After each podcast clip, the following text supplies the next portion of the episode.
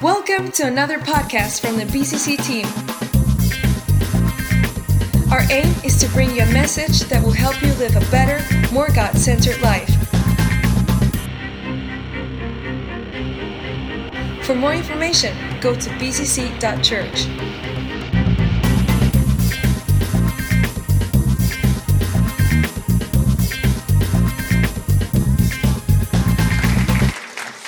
Yeah, I was wondering more whoops than that. Come on, messing around. But I just want to say, um, you know, every church is a missional church. Uh, mission is what we are called to as believers in Christ. Our whole point of becoming followers of Christ and his reason for keeping us on this earth is that we carry the mission of Christ himself. That's why we are into mission.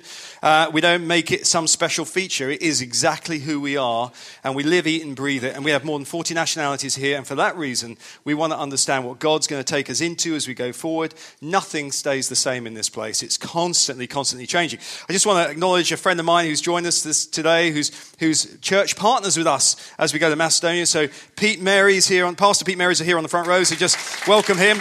I know there are a few pastors in the service today. And uh, it's great to have people visiting with us, and, and, and it's great to have the dedication as well just a few minutes ago. Um, I love the fact that uh, Olivia is called Olivia. It, the word peace is material to the message today. Um, we're just going to pray, and then we're going to start uh, the message. We are running slightly later because of other things in the service, but we'll, we'll keep pretty much uh, in time uh, as we get towards the back end. So, Heavenly Father, we just thank you for your love for us. We thank you, Father, you called us when, well, while we were yet sinners. While we were lost, God, you found us. You reached into our world. There's nobody in this room who deserved what you gave to us and, and have given to us and what you've prepared for us. We are here simply by your grace. And so, Father, as we just look at your word, as we unpack the scriptures this morning, I pray, Father, you'd inspire us uh, today by your spirit. In Jesus' name, amen. Amen. I'm just going to get my little clicker here and we'll be well away. So, our message this morning is a continuation of the theme that we've been picking up on for the last few weeks. In fact, it's 12 weeks. Today is week 12 of the King's Speech, which is um, an unpacking of the, the message, uh, the Sermon on the Mount, probably arguably Jesus' greatest single message in Scripture. And we've been looking through Matthew chapters 5 to 7, and we're now in chapter 6. Uh, towards the back end of chapter 6 and uh, loving the journey so far and excited today to be moving into a, a topic, and the topic for today is do not be anxious. Do not be anxious. Anxiety, worry is a big deal. I've got to say, the, the youth, they've taken their largest ever youth group to camp in this last week. I just thank God for that. It's the biggest in our history, to my knowledge. And, uh, and they had a fantastic time. My own daughter said, Dad, couldn't we run it for longer? And I thought, yeah, yeah, I like that idea. I really do. But they wanted to run for two weeks. What do you reckon, team? I think two weeks of youth camp would be amazing. She said, at least a week. Now, that's great news. When your son or daughter comes home and they say, oh, we didn't really want to come back, that's a huge credit to what they've done as a team. So, all my concerns were, were unnecessary in terms of what was going to happen this week. Um, I just want to uh, quiz you. I know exam season is over, but uh, occasionally it's nice to have a test. And I've got a little test for you this morning on the screen. Uh, can you identify the common link between the following three photos? Can you, there we go. Oops, let's go back. Um, what do these three photos have in common? I prefer if you don't call out, and one or two of you were in the first service, so you may know the answer. Okay, the pictures are of uh, Tom Cruise and the film Cocktail, uh, three Grammy Awards, and George. Oh, I've just shown it, haven't I? Uh-uh. George W. Bush. a slip of the hand just gave the game away. It's like when you see the answer before the teachers ask the question. So you may have not noticed the answer, but um, these three photographs have, have one thing in common, and they have a song in common. And uh, in the center of the, the film Cocktail with Tom Cruise was this song, Don't Worry, Be Happy. Who remembers that song by Bobby McFerrin? Who still sings that on occasions? Yeah, I see a lot of it. In fact, it's been on various things in the media in the last few years as well. So this, this is almost timeless.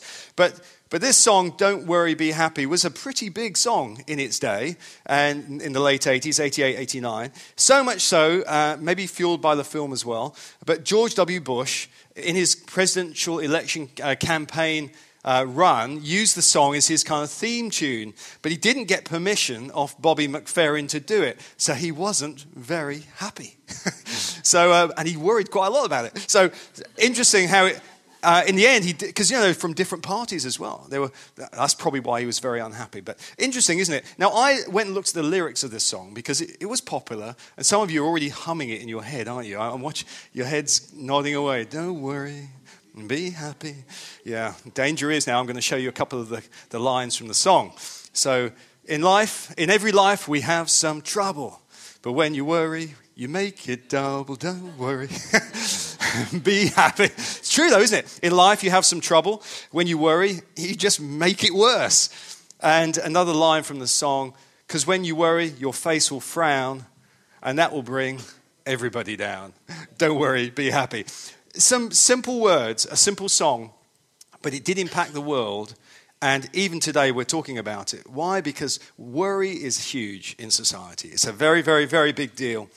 Um, last week, Vlad, who's in Romania with a small team doing mission, um, took us through um, the talk around where your treasure is, there your heart will be also. And you remember the conversation about treasure? We talked uh, in the services about r- focusing. Where is our focus? Where your heart is, that's where you put your treasure. And it was a challenge to us about where we focus and how we focus. And one of the verses for me that was very important for today was the very final verse, which Vlad didn't really major on, but he did, he did read. And it's this uh, If we're going to keep focus, we have to know who the master is.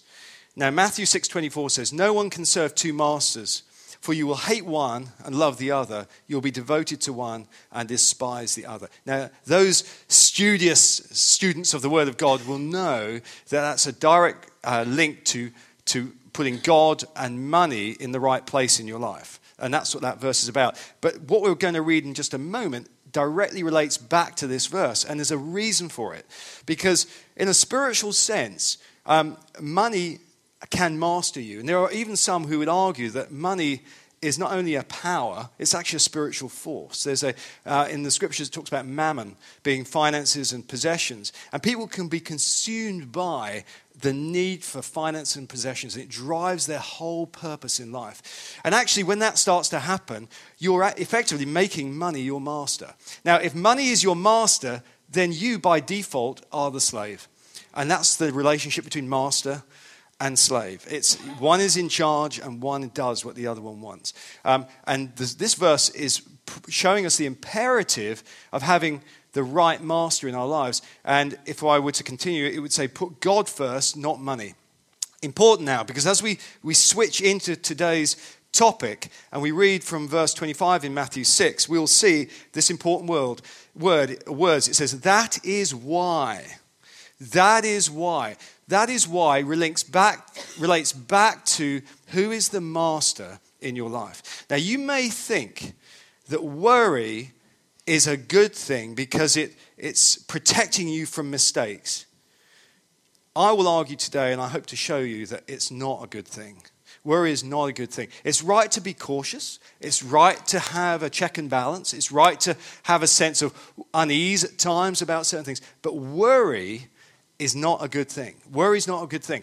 Um, that is why. I tell you why the words that is why are in there. Because that is why links back to this power that's in your life. And worry, just like money, can actually be a controlling power in your life. And you may think, well, that, that may be somebody else, it's not me. I, I, would put this to you. I think a lot of people are affected by this, a great deal of people. That is why I tell you not to worry about it. everyday life. You may think, well, it's okay to worry about little things. It's not really that important. It's not okay to worry about little things. It's very important that you don't worry. It's important that you address what worry is. Worry is a choice, and we'll get into that. Whether you have enough food or drink or enough clothes to wear. Let me tell you this Jesus only points out food and drink and clothes. There's loads of other things in everyday life that people worry about. They worry about everything, everything.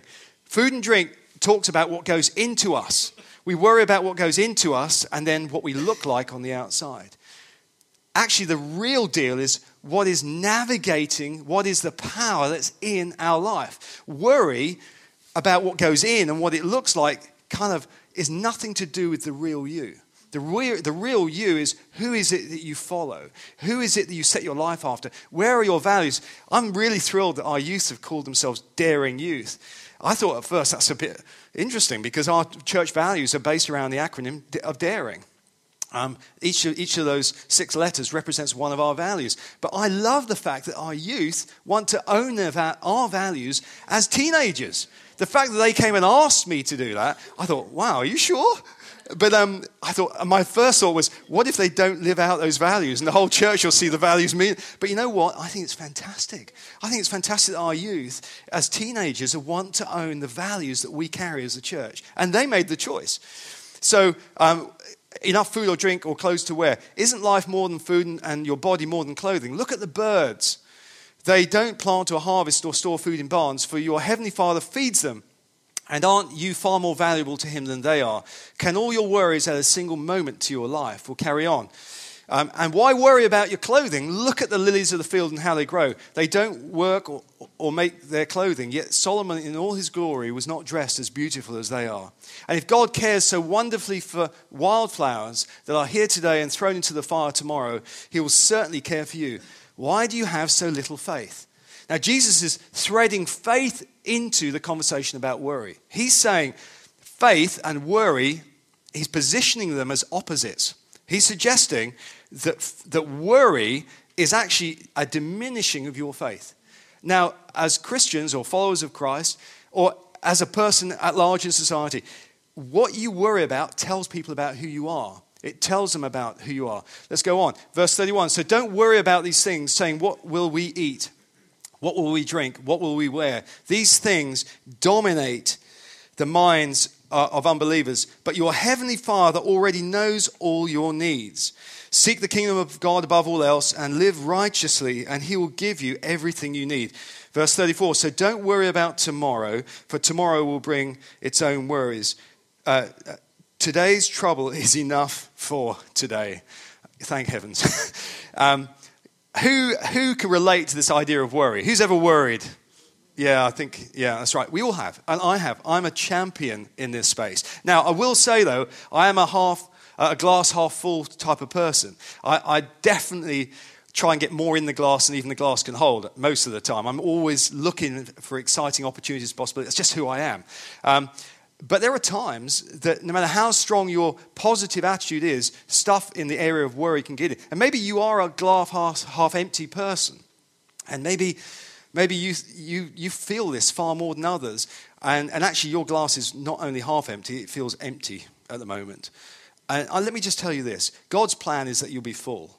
His plan is that you be filled with Himself and that your confidence is restored. That's God's plan. His plan is that you will not worry. And He, I'm going to show you through His scriptures this morning about that. Um, you know, it says uh, some recent research, um, a study was done in 2015 in the UK, and a survey of adults revealed that 86% of adults consider themselves to be worriers here in the UK. 86% of UK adults call themselves worriers. That's a huge statistic. That's a massive statistic. Um, if you worry a lot, that's the sort of thin end of the wedge moving towards depressive behavior, um, well being issues around how you think. Worry, if, if that many people in our society are worried about stuff on a regular basis, it's something we as a, a group should understand. The average adult in the survey was worrying for one hour and 50 minutes a day. A day. That was the average worrying. That is incredible. Now, I don't think I worry that much, but, but it, this is the research. This is the research. Um, and this amounts to 28 days of a year given over to worry. That's a whole month of your future year is going to be potentially tied up with worry. And you know what's even more alarming is that one in four people keep worries bottled in and they become, to more, become more serious and, and can lead to stress. And stress is the thin end of the wedge, and then you are going to dangerous places. So we have to make a choice about worry. Worry is a choice. You weren't born a worrier, you were born as a baby. You weren't born as a worrier. You've learnt to worry. You've learnt to be afraid. You've learnt to carry that burden. You've learnt it through your family, through society, through your experiences, through betrayal, through relationships. You've learnt it. We've got to unlearn it. So we're going to tackle this this morning. So refuse to worry about life. How can we refuse to worry about it? Well, we'll look at that as we go forward. It says in Matthew 6:25, "This is why I tell you, do not worry about everyday life. This is everyday life." Philippians 4 verse 6, very important verse for me. Do not be anxious about anything. Anxiety is on the road to some more serious illnesses as well. We know that. You know, one thing that occasionally worries me a little bit at home, I, I don't know if you are like me, but we quite often get parcels arrive at our house from online shopping sites. And I'll tell you what, they're not from me, they're from my daughters. And sometimes I walk in and there's three or four boxes of stuff. Anybody have that going on in their house? Where you have Amazon deliveries almost on a daily basis. Um, some are looking down in nervousness at the moment. Uh, and when the boxes are opened, the, the contents spend some time on my living room floor with all the packaging. I see people nodding around the room. Because they want choice. People want choice. But also, I think behind big choices and ordering extra stuff is sometimes the uncertainty of what will be the right thing for me. So I know that in our household, often there's multiple colors of the same thing all over, and multiple sizes and multiple colors of the same thing. And I ask the question, why have we got so much stuff in our house? Oh, don't worry, it's all going to go back on the credit card in a couple of weeks' time. That's not my question. Why have we got all this debris around the house? Well, just in case this one doesn't fit or that one doesn't work. To me, that's an element that, that touches on this notion of not being certain, being uncertain. And, and is it some form of worry kicking in that you get the wrong thing, order the wrong thing? Who knows? But it's a challenge. Uh, one thing this last couple of weeks, um, I was a little bit a little bit worried myself about what's going to happen over the next two weeks because in this church, as of tomorrow morning, the local Churchill Theatre are about to move one of their production teams in. And they're going to, over the next two weeks, start a new production being developed in our building. So the stage is coming out, all the equipment is going to be removed. That's where I'm starting to worry a little bit. In our first service, the youth confiscated some of our equipment, and when it went back in, there were some challenges around sound and a few other things. They're ripping the entire staging out and all the equipment's being moved. What will it be like next Sunday? All I will say is, guys, I'm on holiday.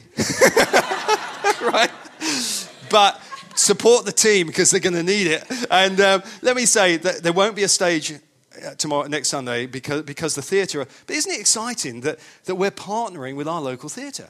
And so, someone who's a TV celebrity is going to be involved with doing a production development, and they'll be doing it and running it UK wide. So, isn't that exciting that we as a church are kind of in the cultural development side of the community? So, our relationship with Starbucks, our relationship with uh, the local theatre, it's good stuff, isn't it? So, nothing to be worried about there, I'm certain, as I sit back, kick back, watch Sunday Live on, uh, on Facebook Live next, next week. I'm going to look forward to that. Or, or not. um, you know, the World, World Health Organization also has done some research. They estimate that 40% of disability worldwide is due to depression and anxiety. Be anxious about nothing. Do not be anxious about anything. 40% of disability worldwide is due to depression and anxiety, and the two are very, very closely linked together.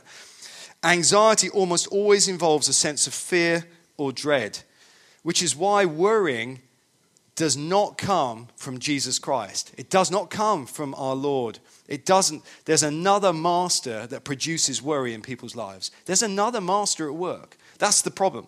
So we have to make the choice which voice are we going to listen to? And it's absolutely imperative that we as people choose to listen to the right voices and, and choose not to listen to the wrong ones. So if you're getting a prompt in your mind to worry about something, say no to it. Just say no to it. So I'm not doing that. I'm not going, I'm not worrying. I'm going to adopt a kingdom principle. We're looking at foundations in our lives in this church, the foundations of the church, and so much has changed in three months. Why? Because we're addressing the foundational issues of our lives. And worry is huge because it affects over 80% of the population. And we mustn't let it affect us negatively. And you might be in a situation where you're battling through that right now. Did you know that in the UK, the number one um, cause of death in 20 year olds is suicide. Where does it come from? It comes from worry, anxiety, depression.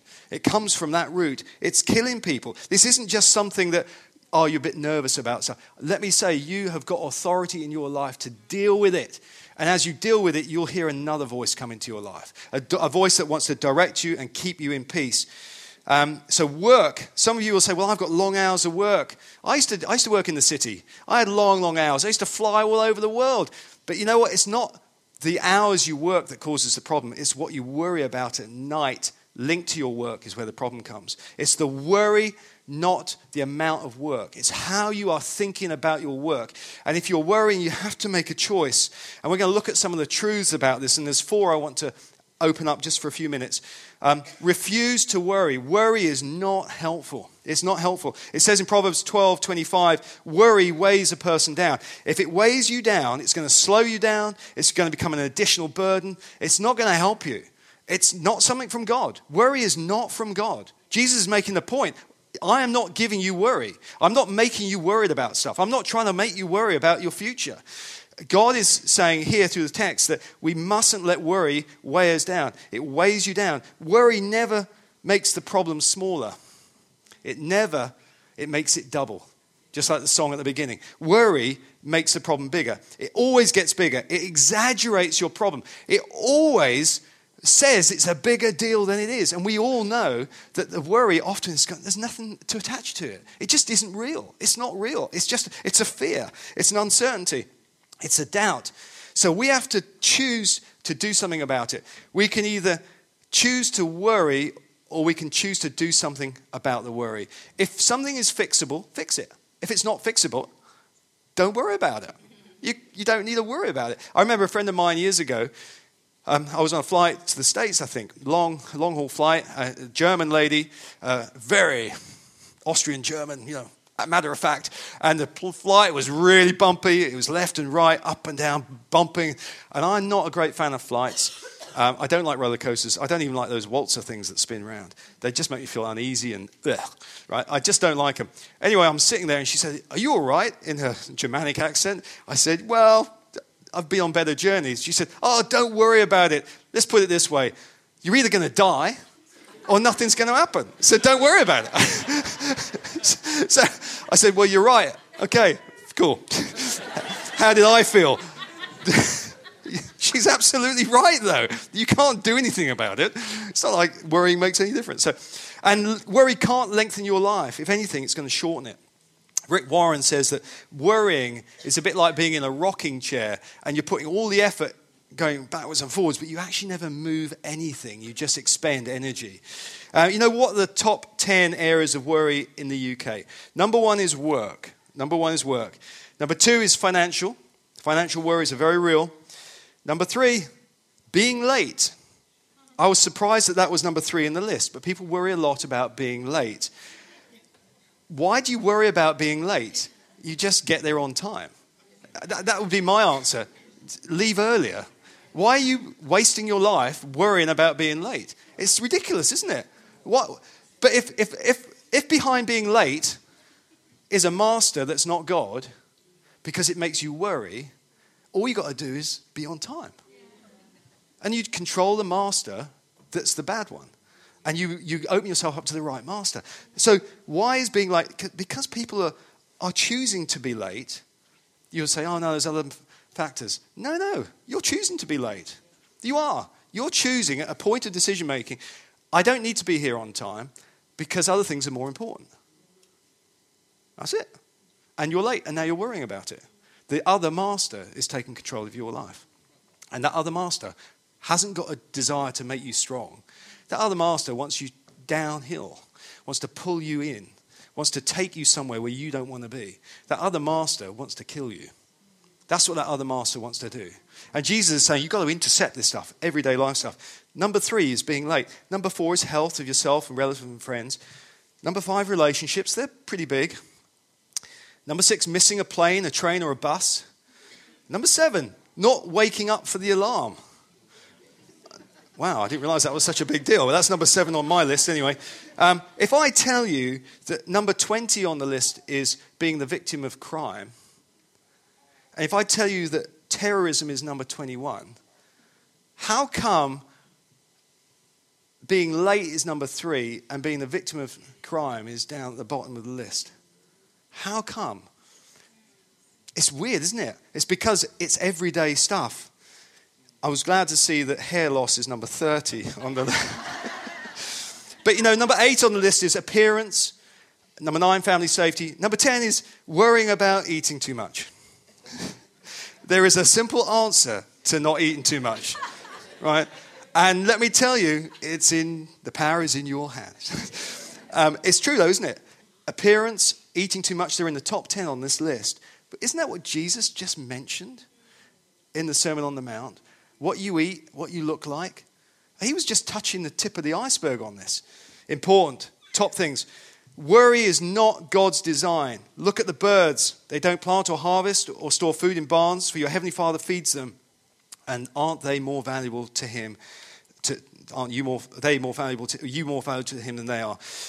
You know, humans are the only created beings that worry. I don't know any wor- birds that worry. I don't know dogs that worry. Maybe they speak a different language, but you don't get the feeling that they worry too much about anything. They just do their thing. Human beings do. In other words, they don't trust God.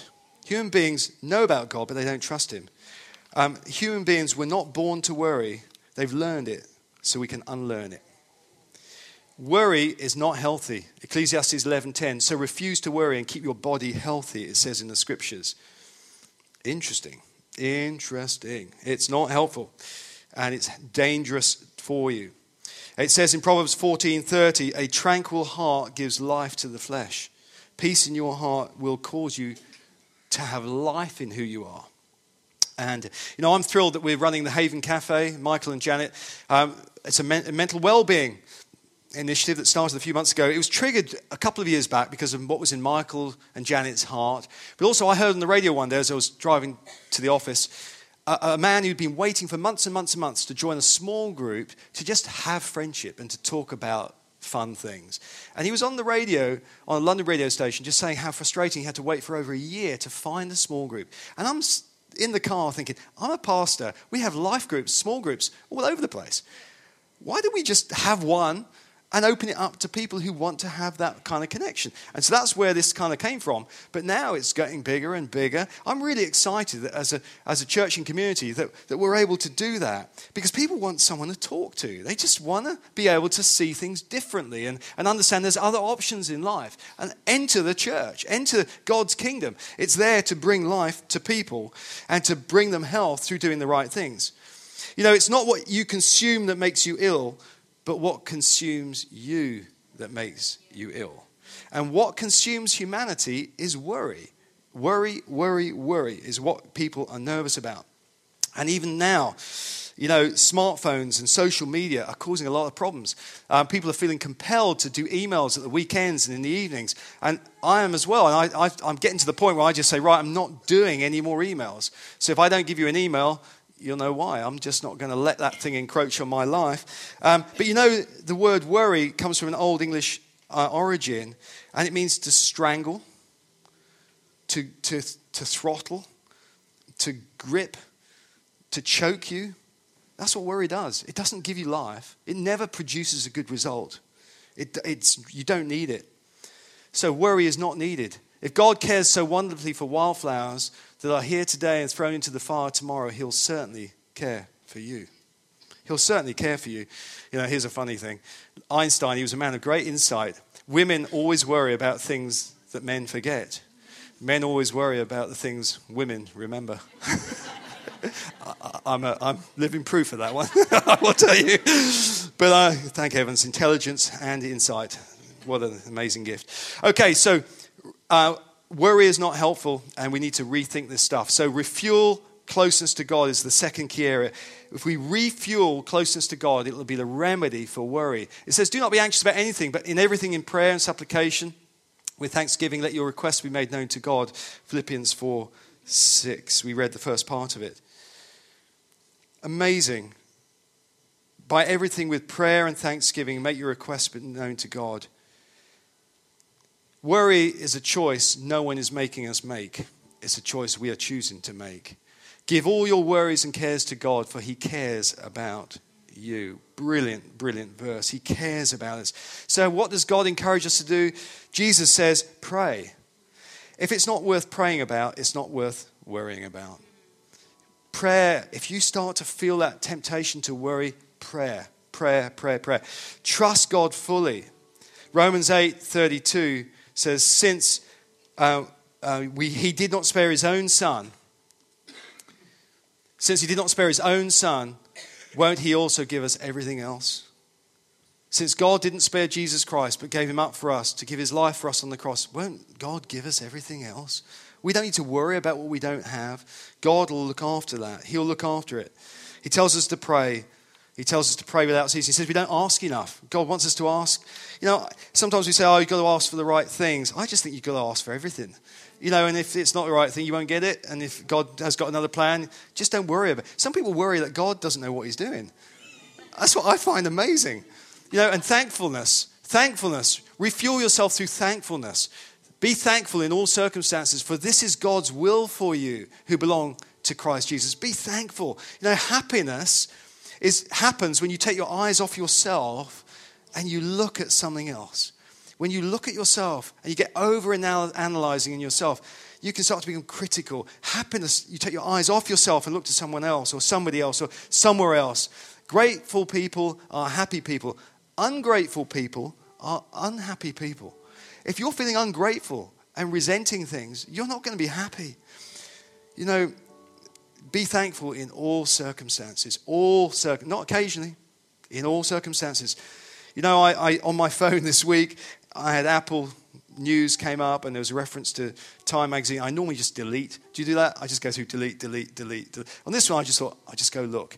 And I looked in and there was an article in Time magazine. Uh, it said, Gratitude strengthens relationships. Grateful people feel more alert and alive. Research done by a, a professor at the University of California. Grateful people feel more alive and alert. You want to change your life totally? Get happy. Be happy. You know, do some happy things. Uh, so we thank God not for every difficult situation, but we thank God in every difficult situation. We don't thank God for pain. We don't thank God for the evil in this world. We don't thank God for death. But we thank God that He's in these situations with us. You know, as BCC has been on a journey for the last three or four years, um, we've had to really examine ourselves. We've set our values. We've really put Christ at the center of what we do. It's not our choice, our will, it's His will that, that is important. And as we've done it, the church has grown.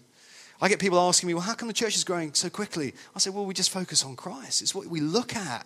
Let's get happy about following Christ, not some agenda that some man's made. And I love the fact that, that we're seeing all these nations in the church, the people getting baptized next week, people baptized every month last year. And right now, God's told us He's resetting our foundations. And I thought we were in a pretty good place, but he's resetting us. And many of you know, and we've got new staff on board, and there's changes happening, and ministries are getting launched, and exciting things happen. But what's even more bizarre is that AOG, the movement we're part of nationally, is also having to reset its foundations. And God's brought us right into the center of that.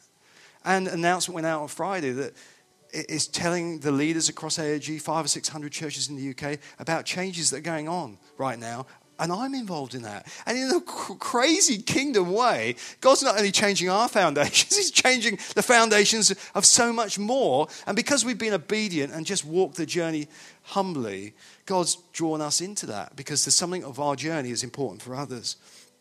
Rethink our response is my final area. Rethink our response. Fix your th- thoughts on what is true and honorable and right and pure and lovely and admirable. Think about things that are excellent and worthy of praise. Don't worry the antidote for worry is to th- fix your thoughts in a different way. Fix your thoughts on what is true. These are eight things. Fix your thoughts on truth and honorable things and right and pure and lovely things, admirable things, excellent and praiseworthy things. Think once you put your thoughts into them, stuff will change in your life. It's going to change beyond your ability to even track it. It's great what's going on. Challenge our thinking. The eight areas, the eight tests. Discover true contentment. Discover true contentment. Scriptures say in Philippians 4, verse 10, I have learned how to be content with whatever I have, says Paul.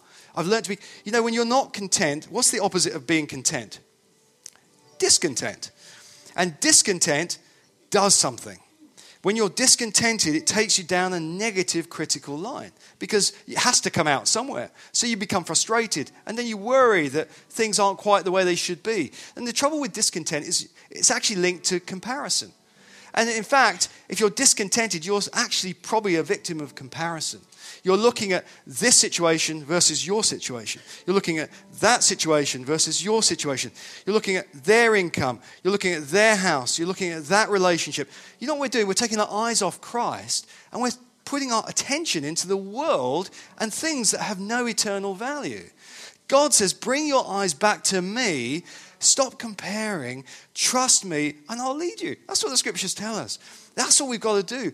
We've got to learn to be contented. It still means, it doesn't mean say we kick back and do nothing. It means that we work hard. It means that we focus. We win the prize. We be determined. But we do it because our eyes are on Christ, not on everything else around us. Because that's where the trap is. That's where the snare is. That's where the opportunity is. So we want to fight back against discontentment because discontentment, in its roots, it's got envy and pride. Because envy says, I want to be like that person and pride says, I'm better than that person. And that's what comes out of comparison. So we don't want to be there. We don't want another master controlling our destiny. We want to avoid the dangers of comparison. Your value comes from who you are, not what you own in comparison to anybody else. And God offers perfect peace, his gift. He will keep in perfect peace all who trust in you, all whose thoughts are fixed on you. Perfect peace, not partial peace, perfect peace. God's perfect, perfect peace is there for us as we trust in Christ. You know, I, I was preparing this message last week and I was all done, and last night I went to bed. I was feeling pretty all sorted. And as I lay in, lay in bed last night, I was thinking, God, what, what have been the really big areas of worry in my life? And you know, I got kept up till gone one this morning thinking about it. I couldn't get these things out of my mind. I was thinking, what are the worries? What are some of the big worries? And I, I made me get up. I went downstairs. I listed eight big worries that I remember going through in the past. And each of those worry areas, I thought, God, what happened as a result of those worries? Well, actually, God was involved in all of them. But what I did was I put beside each area of worry my response in the situation? How did I change? What changed in me when I brought that to God? And then beside that, I put a comment what did I learn about God in that place?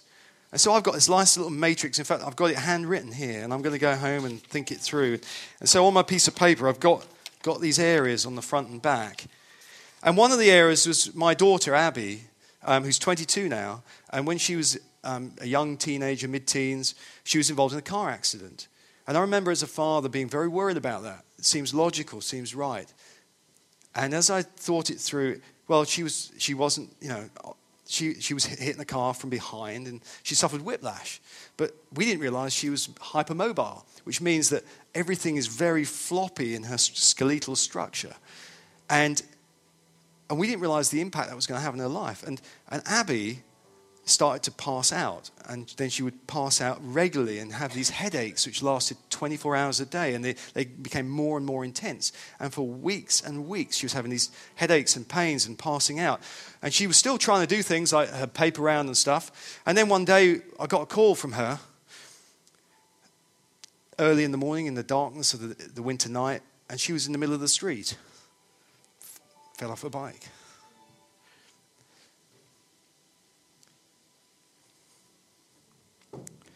something worth worrying about. Another time, so we had to, well, we had to stop her doing the paper round. We thought we can't risk her life. She can't, you know, what she, what she gets hit or something. So the paper round stopped.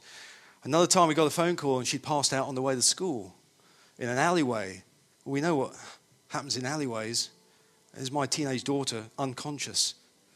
Unfortunately, she was found by someone good. Another time she passed out in the bathroom. She hit her head on the sink and big swelling on her eyes. This went on for years headaches and passing out. And then one day she was in the kitchen, she was cutting some bread with a bread knife. And she collapsed while she was cutting bread. And thank heavens it only left a serrated line up her face. But what could have happened? And I remember thinking, God, this doesn't feel right. Is this a spiritual battle? And all I could do was, I can't change it. She's getting medical attention, she's getting medical treatment. I've just got to pray. And thank God that He's in every situation. You know, something amazing happened. I learned what it was to have peace in something I couldn't control. And I learned God's peace and that fullness of God's peace, that perfect peace that in the most difficult situation you can trust. And that's what happened to me. That's what I learned. And she's come through it in the end. My worrying made no difference to her life. In the end, God's brought her through, and she graduated last year with a first. Couldn't believe it. She lost half her education through, um, through this stuff. You know, and as we close, and in fact, the band, you might as well join me. Perfect peace sometimes has to endure the most dangerous situations. I'm reminded of a story about an Austrian called Viktor Frankl, who was a Holocaust survivor. He was stripped naked, even had no wedding ring, in a Nazi camp and with nothing to wear and very little to eat, he realized something. He said, The one thing you can't take away from me is the way I choose to respond. The one thing you can't take away from me is the way I choose to respond. So no one's forcing you to worry, it's your choice. But God's plan is that we don't worry. His plan is that we trust Him the Prince of Peace, the source of peace. His plan is that we understand His peace and move from strength to strength. As we stand now, we're going to sing a song. I want you to think about what I've said. Think about those areas that are causing pressure in your life. Are they getting too big? Are there things you can sort out? Are there things you need to address? Let's think about it as we sing. The band are going to lead us now. So let's stand as we sing our final song.